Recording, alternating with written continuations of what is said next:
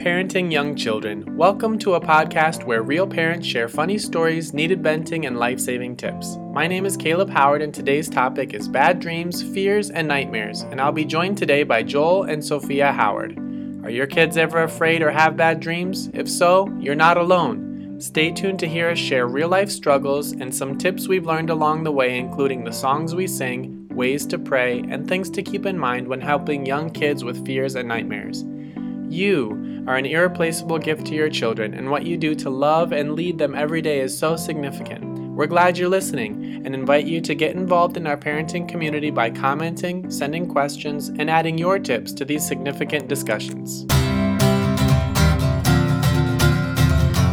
Well, Joel and Sophia, we are so happy to have you on the podcast. Could you guys uh, say hello and introduce your kids to us? I'm Joel, and this is my wife, Sophia.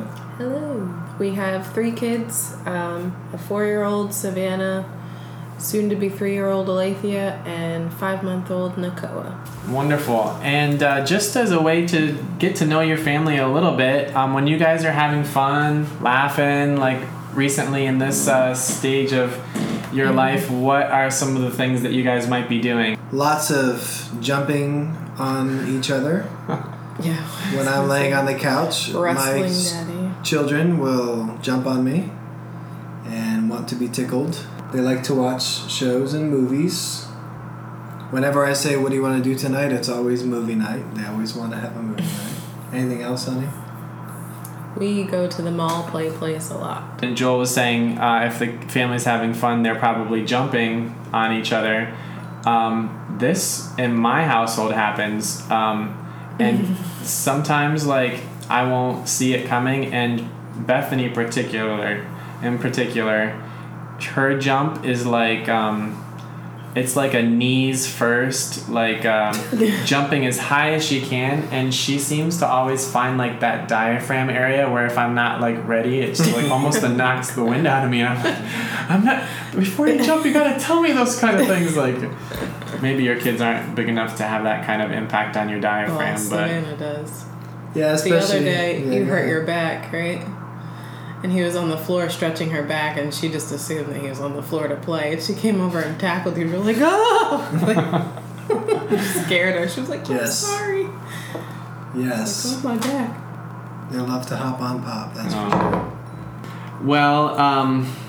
we are going to be talking about nighttime kinds of things and dreams. Um, before we get into some of that, could you guys tell us a little bit, like, if it's, like, a normal night, um, what are some of the things, like, maybe a little after dinner that you start doing to start getting your family ready for a bedtime routine? Talk us through, like, what a, a normal night might be like for that. We usually split up a little bit because I'll put the baby down, goes first. These days our kids have been, like, bucking naps.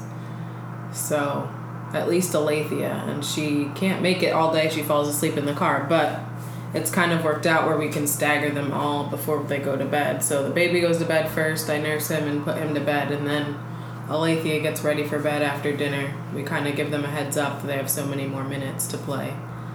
And then she gets her teeth brushed, pajamas on. He usually, Joel will sing to her a bunch and do Bible story and stuff, and then she goes down, and then we get to play with Savannah and do kind of the same routine. At least that's the last couple nights. Tonight they both went to bed early because they did not take naps, either of them, so they were really tired.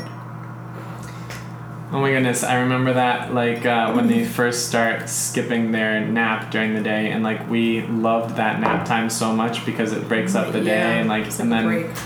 That so like we're like holding on to it, like, please, like, fall asleep, like, you can do it, you can. And it's like at this stage, like, if they get the nap it really helps them, but like sometimes they won't do it, and then it's like once dinner time rolls around you can tell yeah. the, the effects of like ah oh, mm, it's crazy. Yep. So they can't. Aletheia especially cannot hang, but she refuses to take a nap. So she falls asleep every time, like the last twenty minutes we're in the car on the way home from Bridgeton. And cries the whole way through dinner. Yep.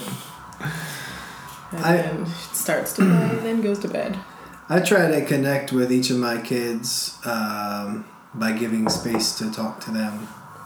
Uh, a lot of times it looks like a Bible story or just a library book.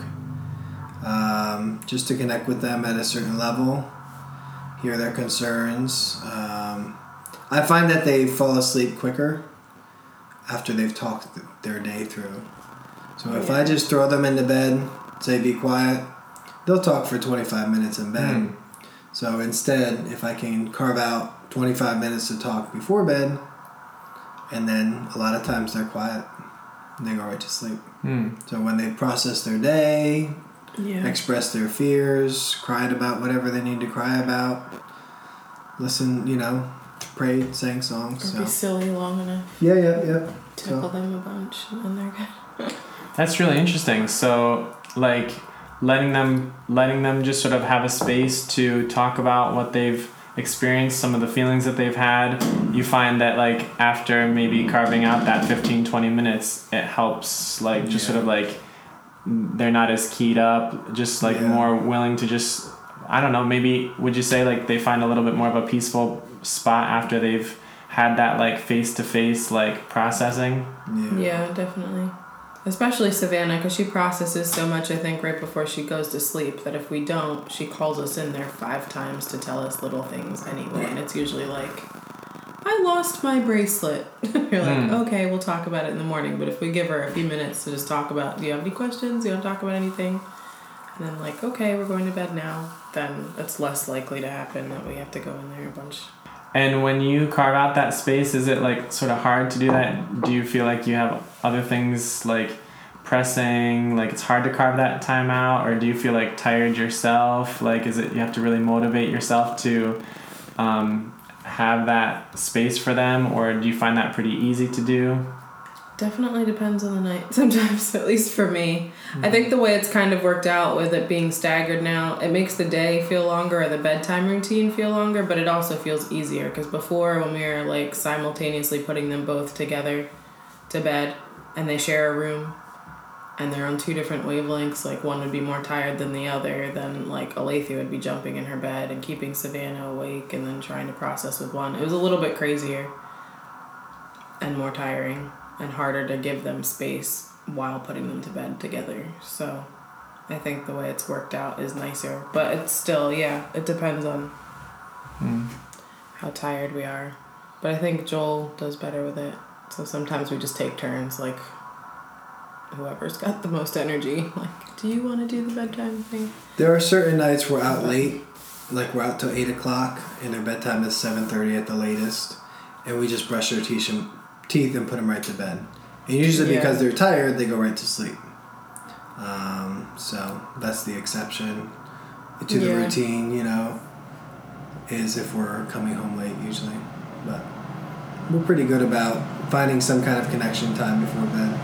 Yeah. Between the two of us. Just taking turns, yeah. Or both taking one of them. So I'm just really curious. Um, um, Just to maybe hear a little couple stories of uh, have there been times where in the in the middle of the night uh, or as they're falling asleep, any stories that you could tell of like a time that they've maybe been like nervous or afraid or like had any dreams. Um, you know, all of us parents of young children, like it's sort of like a big topic, you know, like in the middle of the night fears. And I'm just Uh, really excited that we get a chance on this podcast to hear a little bit of your story. And so would you would you have a, a story or two that you could tell of like one or a couple of your kids that have had some times of anxiety or fear in the nighttime? Why don't you tell Savannah and I'll tell Aletheia. That's what I was going to say. You can do Aletheia's first. Uh, well, Sophia will tell you about Savannah's uh, dream life and night seasons. Aletheia is our two-year-old. She'll be three in two weeks from today. And she's afraid of thunder and lightning. And, and I will tell you, and, and of the dark. She has her routine. She wants the door cracked six inches every night. Turn the nightlight on. That's what she'll tell me when I go in there. Even if I go in there to check on them, she'll remind me, Daddy, please open the door a little bit. And if the light's off, she wants the light on. I remember one thunderstorm couple months ago where it was thundering and lightning. It was a pretty big storm, yeah. Bad. It was a bad thunderstorm. And when we went to bed, I felt this, uh, I felt challenged. I felt uh, like I needed to pay attention to my girls in their room. We don't have a monitor in our room to hear the girls because they're right across the hall. And typically, if they scream or cry or they're loud, we can hear them. But we have the sound machine from the baby, so that's why we haven't been hearing them as much. Yes, we have a sound machine in our room because our baby sleeps in our room. So I thought to myself, I want to make sure Aletheia is not calling me. Because it was thundering, it was lightning, it was raining. And I went in there, it was about eleven o'clock, eleven thirty, and sure enough, she was quietly saying my name. Timidly, kind of trembling a little bit. Yeah. And it was thundering and it was lightning, and she was saying, Daddy, Daddy, Daddy. And uh, but it was a little bit more scared than that. I could tell she was afraid. It was a big storm. So I picked her up, and uh, I just felt like it was kind of a defining moment for me as a father. Um... I want my kids to grow up remembering that their dad held them in a storm. I want them to remember that they were not left alone scared. And I just knew this was a moment for me to go ahead and do that. So I held Aletheia for about half an hour. Savannah slept through the storm, so she didn't have a problem. But it was loud. It was loud. It lit up the room, the lightning. The rain was hitting the window. And she was awake for about twenty minutes while I held her. And then she was half asleep for the last ten minutes. And we sang, and I held her. I, I squeezed her tight. I swayed back and forth. And I felt like that was a defining moment uh, for me, with, for Aletheia, in, in her development of a sense of safety, a sense of home, a sense that her father takes care of her, um, a concept that hopefully she'll be able to transfer on to God the older she gets, you know. Um, my daddy takes care of me, and she'll be able to say, my heavenly father takes care of me. Um, so that was one defining moment. That was a couple months ago. We haven't had many thunderstorms since. Yeah. So we'll see how it goes in the future. It's almost like the goal is not to take away the fear. My goal isn't to take away her fear. Um, because we're all afraid. I'm, I'll be thirty-five this year, and I, I get afraid daily. But my goal is to exemplify the characteristics and attributes of God to my young children. I want to be there for them in an incar- incarnational way at their point of fear. Because fears, I'll be eighty-five and I'll be afraid. So I'm not trying to take away the, the emotion of fear from my kids.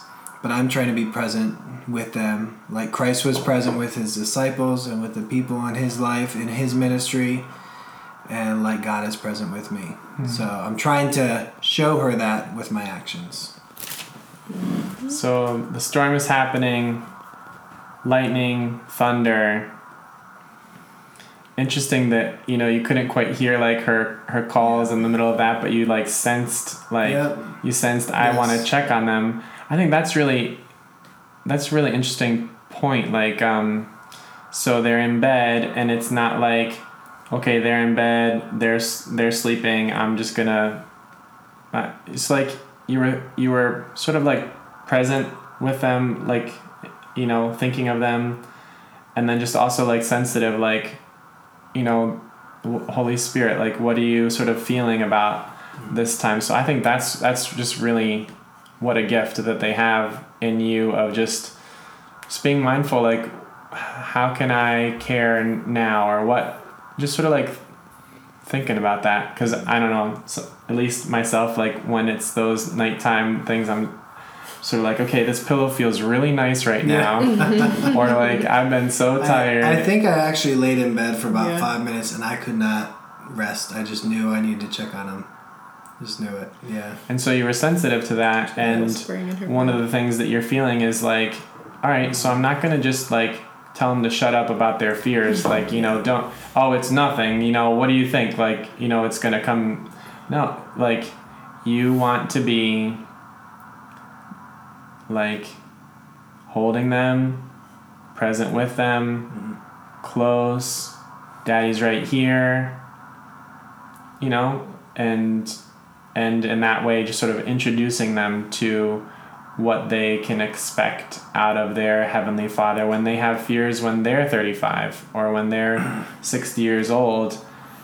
I think I know a little bit about my Heavenly Father because my dad, in the middle of these times that were hard for me, held me and was close. Mm-hmm. That just mm-hmm. seems so significant. Anything you wanted to add about that? Or um, these moments not only shape my kids, I think they are also prayer moments for me, and they shape who my image mm-hmm. of my father. So when I'm holding her, she may not remember that moment ever when she's older, but I will, and it will never be erased. Mm-hmm. So it was like God didn't let me go to bed for her sake, but also for my sake, so that I could remember, you know, the embrace of my father. It was like, you know, just like in the storybooks, you know, there's thunder, there's lightning, and the daddy comes and holds a kid. So it's it spoke to me as much as it probably spoke to her. So that's, you know, showing up in the, the fears and the and the scary moments in our kids can also be a, mo- a moment for our Heavenly Father to remind us mm-hmm. what He does for us. That's what it is, definitely for me too. So. Thanks so much for being willing to just yeah. put that into words. That sounds so significant. Mm-hmm. You're welcome. So, Sophia, um, were you are you on for talking about um, Savannah now? Um, yeah. Do you want to transition to that, or feel free to just say anything you wanted to say about jo- what Joel was saying too, or sure. wh- whichever. I can talk about Savannah. I think we were noticing even just before we did this, like the differences in the two girls that. Aletheia tends to be, when it's like fears or nightmares, she, at least so far, like she doesn't really ever tell us that she had nightmares necessarily, but she tends to be a little bit more afraid of stuff like the dark and thunderstorms, whereas Savannah isn't really swayed by those kind of things, but she does have a lot of dreams and she remembers them in detail. Like she has a crazy memory. So that's something. She hasn't had any for, like, a little bit of a season, but there was a season there where she was having them, like, every night, these nightmares and stuff, where she was afraid to go to bed. When she was littler, she would wake up swearing that there was, like, a monkey in her room. Remember that? Yes. Every night, there's a monkey in my room, and she would, like, wake up, like, half asleep, saying that there's a monkey in her room. And she's wakened up a couple times like that, too, just kind of like, I think there... What'd she say the other day? She woke up crawling on the floor saying that there was, like, ants in her room, and she was, like, trying to kill ants. So some of it, I think, is, like, sleepwalking and stuff, but then some of it is scary for her. So during that time when she kept having dreams and stuff, we would sing the When I Am Afraid song, and she knows it by heart now. So sometimes when she tells me she has a bad dream and I go and put her back to bed, she just automatically starts kind of singing it until she falls asleep. Mm-hmm. But... Um, with her, it's interesting, and we've, like, felt the need to kind of, like, I have her tell me her dreams, because at first she would have a bad dream and then say, I don't want to talk about it. And I'd say, well, why do you want to talk about it? She's like, because I don't want to think about it anymore, because it would, it really scared her. So we've gotten into a pattern, though, where I, I let her say that, but then, you know, I kind of tried to encourage her, like, you don't have to tell me right now, but I'd prefer it if you do tell me, because I don't want you to just be spinning it in your, like, thinking about it all by yourself, like, all this time. So, and she would, and I would check in with her, do you want to tell me now? No. Until she would tell me, and then she would tell me, and we'd make a big deal out of it, like, thank you so much for telling me, and we'd pray about it, and I told her, I said, when we pray about it, then we can ask Jesus to, like, help you to not think about that anymore. And I think one of the dreams that she had recently was about how we've been watching Moses videos and stuff, and she said that there was the bad guys from Moses who were trying to get her to sing a bad song about not obeying God and not obeying her parents. And mm. it just seemed like a significant dream, too, to pay attention to, because we've been, like, in a different level with her, trying to teach her about her obedience with a good attitude and, like... all this long season from being two or whatever of obeying mommy and daddy. So then she said, she was scared because there was bad guys in her dream, but then she said, but I didn't sing it. I told them I would never sing that song. Mm. So we kind of just praised that, like, her obedience, even in her dream. Like, mm. that means that you're, you know, really learning and stuff. Mm. And beautiful. I said, maybe that wasn't, like, I said, I know it was a scary dream, but it wasn't a bad dream. Like, that was a good dream. So, like, being, when she tells us things, I feel like we're able to, like, kind of highlight what's significant, or, you know, sometimes it's just a scary bad dream, and we usually, or I usually take her back to bed and I'll lay with her for a little bit and sing a song or something and pray with her and kind of just rub her back until she falls back to sleep. But yeah, so that's so that's neat. Something. And so so your your daughters sort of, when they have things at night going on, a little bit different. Like Aletheia will have maybe more fear of, like, stuff like dark, loud sounds, thunder. Yeah. But then the fears that Savannah might have are more like internal things that she'll think about, dream about, um, imagine, you know, those kinds of things. Yeah, yeah.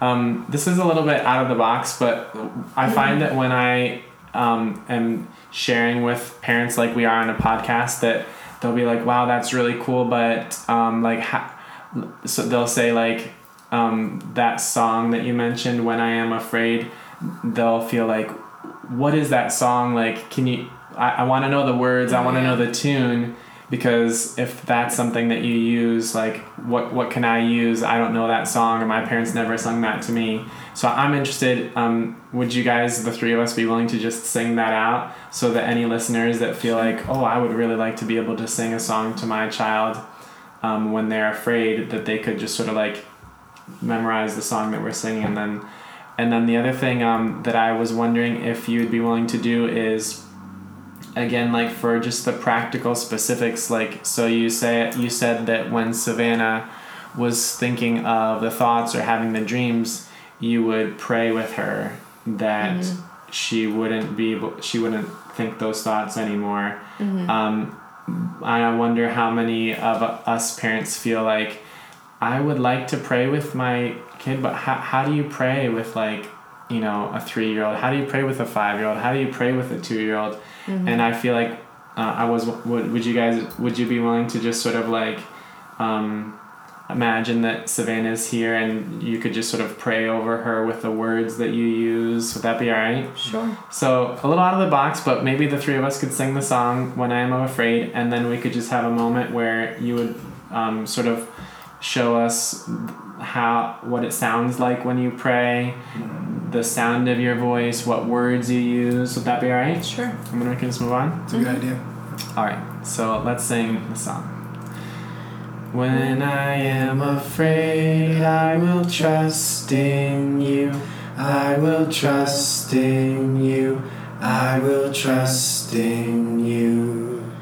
When I am afraid, I will trust in you. In God, whose word I praise. When I am afraid, I will trust in you. I will trust in you. I will trust in you. When I am afraid, I will trust in you. In God, whose word I praise. Next part or no? Do you do the next part? Sometimes. She can just, we do, she can just we do it? it? Sure. I don't know it so much. In God I trust when I am afraid. In God I trust. In God whose word I praise. When I am afraid, I will trust in you. I will trust in you. I will trust in you. When I am afraid, I will trust in you. In God whose word I praise. So, so can you pray now? Sure. So when we pray with her, or when I pray with her, usually the reason I ask Jesus to help her not think of those things anymore. I usually ask her what she wants Jesus to do for her. And she, that's what she said. It's like, ask Jesus to help me not to think bad thoughts or, you know, yucky things anymore. So that's what we pray. And usually I, you know, it's in the dark or whatever, so I get really close to her face and we ask. And I remind her, I say, Jesus is always with you. Even when mommy and daddy are in the next room. And I pray for her and we say, you know, Jesus, please help Savannah. Please help her thoughts. Help her to think things about you and not her bad dream anymore. And sometimes she'll pray the same thing too. And I just kind of remind her. It's usually just that simple. And we'll sing. And I just kind of keep reminding her, like, Jesus is with you. Jesus is with you, you know. You don't have to be afraid. And I've caught her sometimes when she's going to sleep that if she is afraid of something that she'll kind of, she knows, like, just something simple that she can say, like, Jesus is with me. And that song she can kind of sing for herself.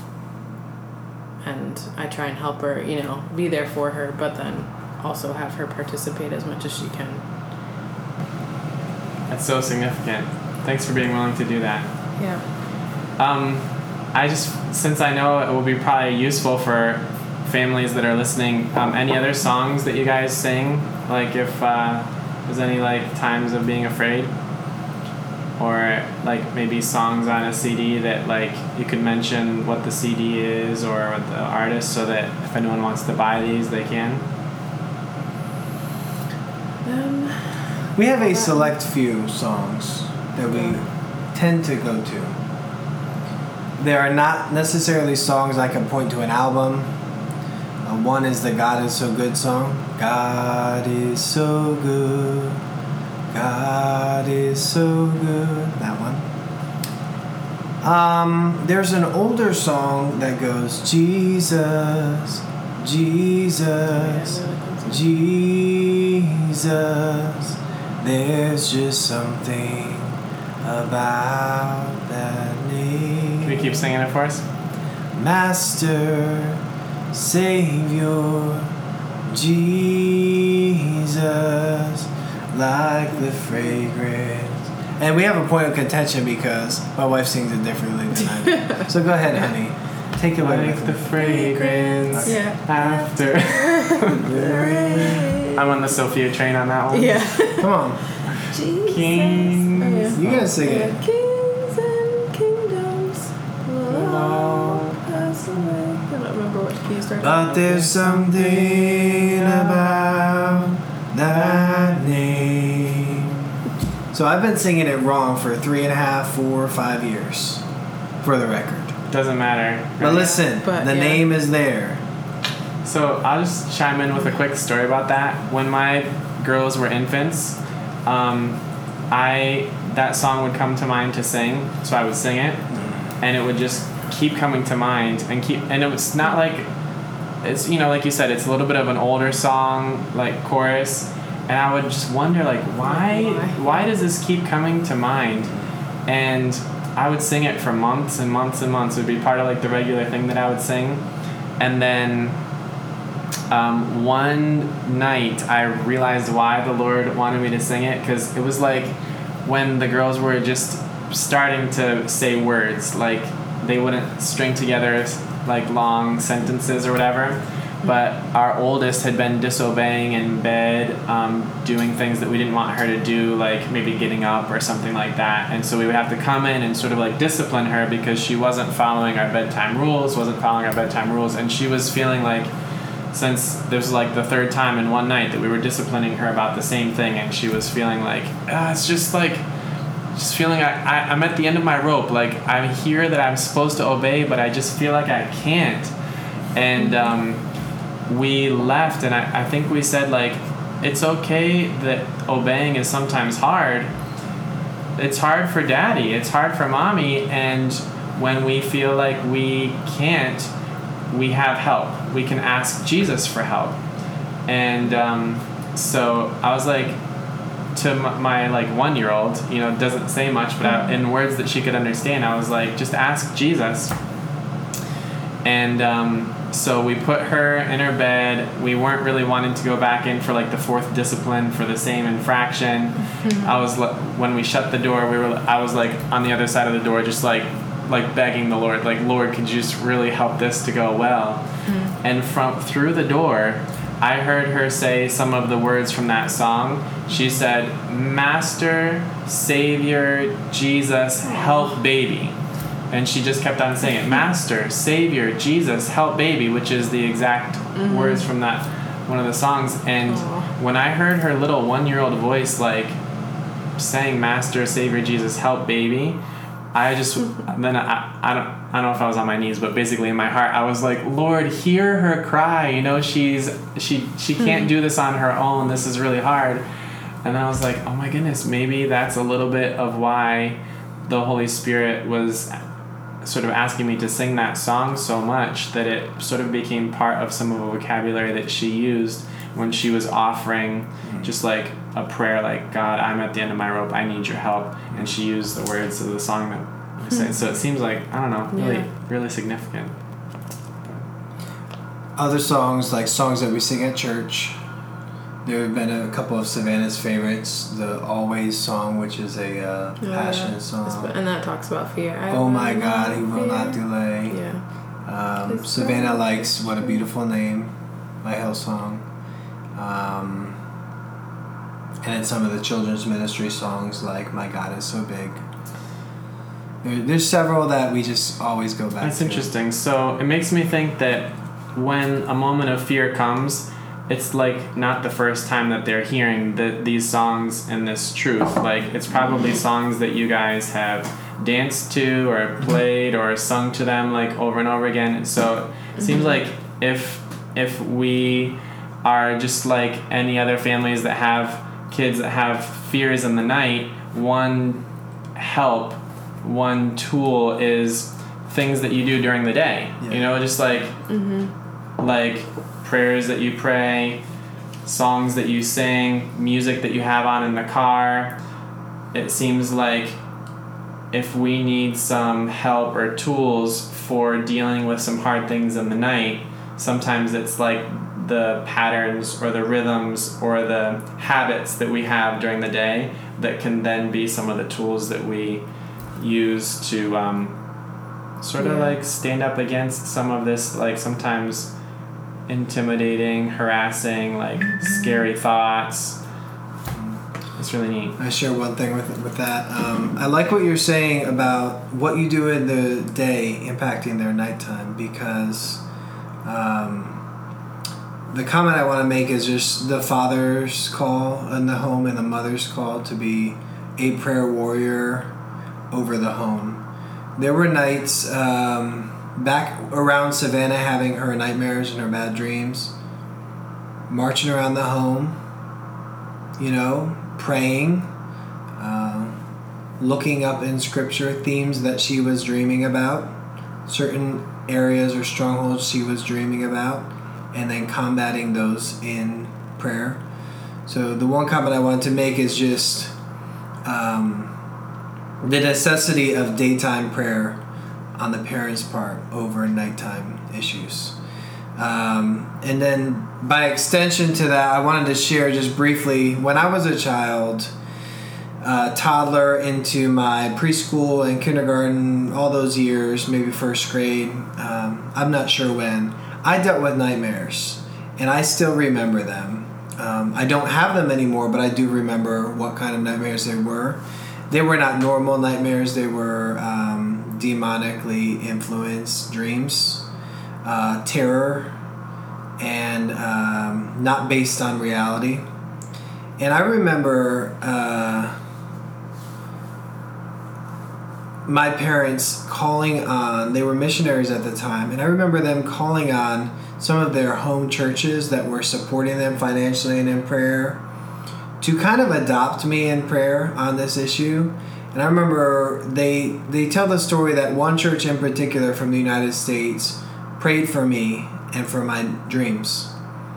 And after a season, I'm not sure how long it was because I was a child, it broke. And the dreams left, and I never had them again. and I'll be thirty-five next this month, and I have not had that level of, you know, dark, you know, hellish, demonic nightmares. And I'm not sure if there's anyone listening to the podcast who clicked on it because the dreams that your child is having are that serious in nature. And you, you hear us saying, well, sing this song, you know, cuddle with them, pray for them. That's good. Maybe you've tried that. I would want to make an extension to, you know, the parents call to pray, but also calling upon the body of Christ, calling upon the elders, for example, at our church. Pastor Diego would be a good person to go to. Um, calling upon community to carry this burden with you in prayer. Because if there is something of a stronghold on a person's life, a child's life, I think it could even be a spouse. Someone listening to this, your spouse has bad dreams. Or maybe you're listening to this and you have bad dreams. But I think you don't have to h- handle it as a household if it's too big for you to handle as a household. And my story points to the value of corporate intercession over a season of time, battling in prayer to lift off uh, a burden that might be of the devil and not necessarily, you know, just a diff- uh, uh, more lighter load of, of dreams. So I just wanted to share that. Thanks, Joel. If if there's someone listening to the podcast that um, their child has had bad dreams, sometimes repeated bad dreams, sometimes they wake up crying, sometimes they wake up screaming, um, ha- maybe maybe for the first time they've thought like, oh, like some Joel said that when he was young he had dreams that weren't just like, you know, based in reality or like some lighter load kinds of things, but like demonic, like hellish. How would a mom or dad be able to know if what their kid was going through was something of a level of more like some spiritual like harassment kinds of things? How would you like help them know to discern? And maybe I should start by answering my own question really quick. I really liked what Joel said about just like if you're not sure or if you don't know, you don't have to figure it out by yourself. You don't have to walk through it by yourself. God has placed us in um, a, a church, you know, a body of believers that when we have questions, it's actually really good to get in the habit of saying, hey, I'm going through this, like at home, I need some help. So even like if if like you're not sure, just ask. But anything you want to add to that, Joel or Sophia? Um yeah, I think asking is good.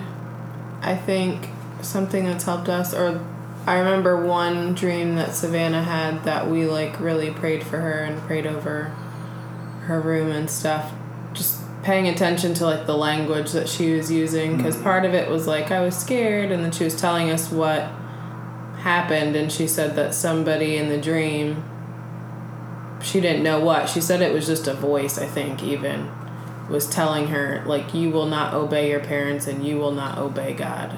And she was like scared by it, one because she couldn't see who it was, and two because they kept trying to tell her not to obey. And again, I think it was because she's been learning a lot about obeying, but even just that, like I remember her saying like something really targeted or specific like that, like Do no, do not obey your parents, do not obey God, or something that sounded very like, yeah, that's not of God, it's of the enemy that would want to target her in her sleep and tell her, you're not going to obey. You know, like some of it I'm sure is our sinful nature and the things that we think about, but at the same time, like, just very targeted. And I think there was more to it than that, but we, that, we kind of like picked up on that part of it and really prayed for her on our own after we had put her back to bed, and yeah, kind of discerned that that was like the enemy trying to take advantage of her sleep, you know, to tell her she's not going to obey. But Yeah, but I remember we really prayed over that and paid attention to, like, the language that she was using and even just the level of terror that she had about it. Like, it was mm-hmm. ambiguous. It seemed dark. It seemed like it wasn't, she wasn't really clear what was going on, but the phrases that she remembered were really clear, and that just seemed unique from, like, I was scared that there was a dog chasing me, you know, which is what she says sometimes. It's, like, a scary situation, but not so, like, ambiguous and, like, to a different level. So, I don't know if I have anything to say about that. I like what you're saying, Sophia, because I agree. The vocabulary that Savannah used when she described the dream is very telling. You know, it reveals her interpretation, her experience of the dream, and the content of the dream gets revealed when she remembers it and she says it. And using that in prayer, I think, is really important. Yeah. Um, I don't think I can emphasize enough by way of testimony that the dads of the home need to be covering every room of the house in prayer. If you look above Savannah and Aletheia's bedroom, you will see an oil stain above their room, because I have gone through and I have anointed their doorpost with oil. I think of the Passover scriptures in, uh, in the Bible, and the importance of being covered by the blood of Jesus. And you can casually talk about dreams. You can casually talk about your spiritual atmosphere of a home.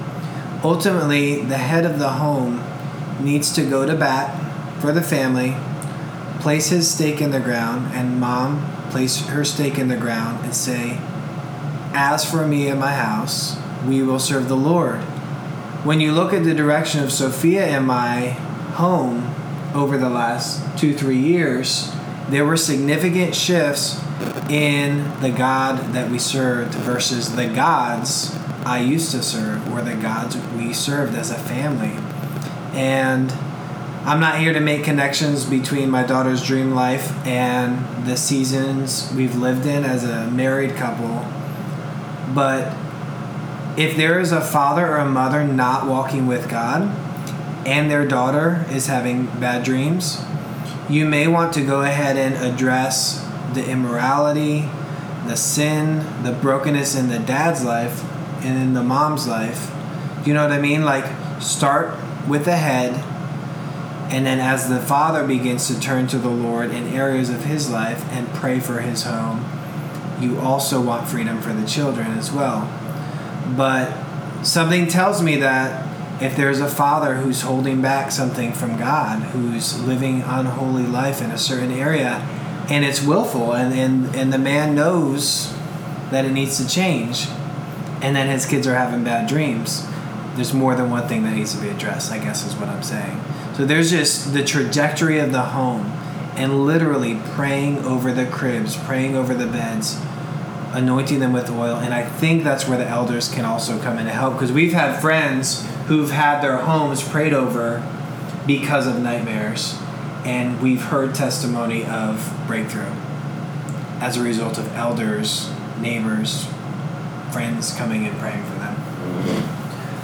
So from what you're saying, I'm hearing, like, all right, so if your kids are dealing with some things, maybe just take a little assessment on, like, what's going on in the dad's life and in his priorities and his, like, affections, what he what he gives his time to, and it, and don't be surprised that if there are sometimes issues of fear in the home, issues of, like, that your kids are going through, it's it might not just be just this isolated thing that they're going through, that if there's if the parents are maybe, like, on purpose disobeying God, they know what God wants them to do, but, like, um, through, you know, any different kind of way, just, like, on purpose disobeying what they know God wants them to do, that that can have an effect on the kids emotionally, that that can have, a, have an effect on the kids spiritually, and it can sort of, like, show itself sometimes even in, like, what happens at night and in dreams and things like that. I think I agree. I think what I was saying was in order for a dad to be in a place to pray freedom over his son's life, his daughter's life, he has to be walk. The trajectory of his life has to be there. I wouldn't want to instill in the listener, whoever's listening, like, oh my gosh, my kid's bad dreams are my fault, necessarily, because I think that could be dangerous for parents, the guilt that they would carry. Um, but I do think that in order for a parent to be in a place to pray in this direction, you know, I think that assessment is important. Really I think that assessment is so important. Valuable. I wouldn't want condemnation to come over a parent saying, my kid's having a bad dream, what did I do wrong? You know, because I think that would also be, could also be of the evil one. Mm. So I would want, you know, but it's just a trajectory of the, the parent's life, you know. So. Sounds so valuable. Um, in a little bit, we're going to wrap up with a couple of things, but I think at this point, what I'd like to do is encourage anyone that's listening um, that I, I like what Joel's saying of just like reach out, um, find help, like um, friends, pastors, elders. And sometimes, like, if you go to Living Faith Alliance Church or Glastown, they have like times at the end of the service where you can come forward for prayer. And sometimes they say, come forward for prayer if you like need prayer for this area. But that's also just a great time to find connection for like other things that you might be going through personally in your marriage or like with your kids or even issues like this, where you can just come forward and say, hey, I know it's not quite related to like what the sermon was, but I'm really going through this. Could you point me in the right direction, or could you pray for me? And those are great points of connection. Another couple other things is like on these podcasts, you can just sort of like leave questions, comments, like share your story. Or um, if you haven't joined already, uh, if you go to l f a church dot org and click log in and go to groups, um, there's two groups for parents, uh, parents for of young children and parents of teens and preteens. And um, we have some of these topics posted on there so that like when you start hearing some of these things and you feel like, wow, I can really relate, or that leads me to this question, those are really appropriate things um, to just post on there, ask questions, and we can interact about that or just reaching out. I just really like the invitation to just connect with each other, talk with each other, ask questions, share your story. If you feel like you're going through something and And uh, you like might not want to talk about it because you might feel like, am I the only one going through this, or am I the only one that doesn't know how to help their kids through this? A lot of times you sharing that process can help so many people. So so that seems really significant. Um, Joel and Sophia, I just really want to thank you guys for what you're sharing. And before we um, wrap up, I just want to leave an open space for any other advice you'd want to give or thoughts that you'd want to share about this topic, or, you know, really anything that's on your heart to share?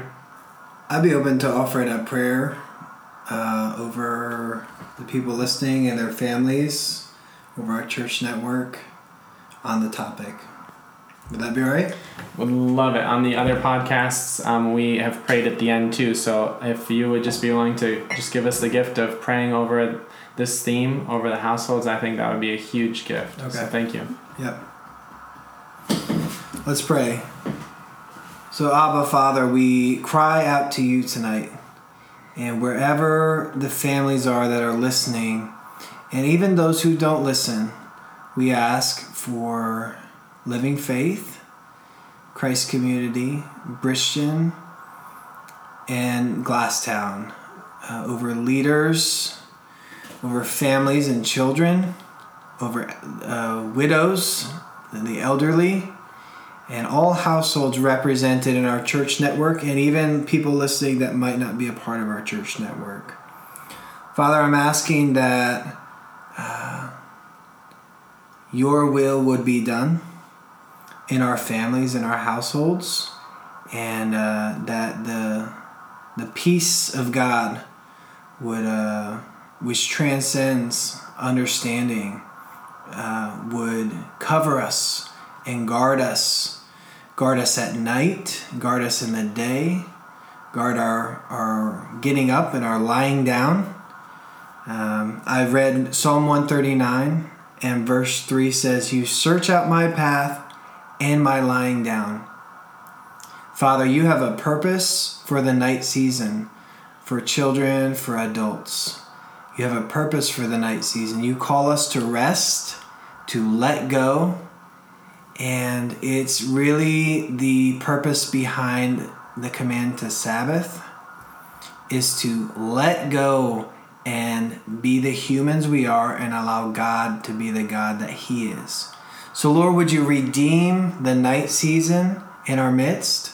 Would you redeem the, the moments that we're sleeping and we're out of control in that sense for our children, for our adults, for our leaders and pastors? Would you allow us to enter into a new season as a church network where sleeping, resting, Sabbathing would be holy unto you. Yes. God, would you redeem it? And we pray the blood of Jesus over the doorposts of every home, every bedroom, yes, where the children are. Lord, would you visit them with the kiss of the Father? Would you visit them with the word of Jesus? Yes. Would you visit them with the counsel of the Holy Spirit? And even right now, for the parent who's listening, who is out of control and doesn't know how to shield their children from this, would you extend your mighty hand and do awesome things once again in our families and in our homes? And let us see it. Let us see the result of your intervention in the sleep of our children, of our spouse, of our loved one. We pray these things in your name.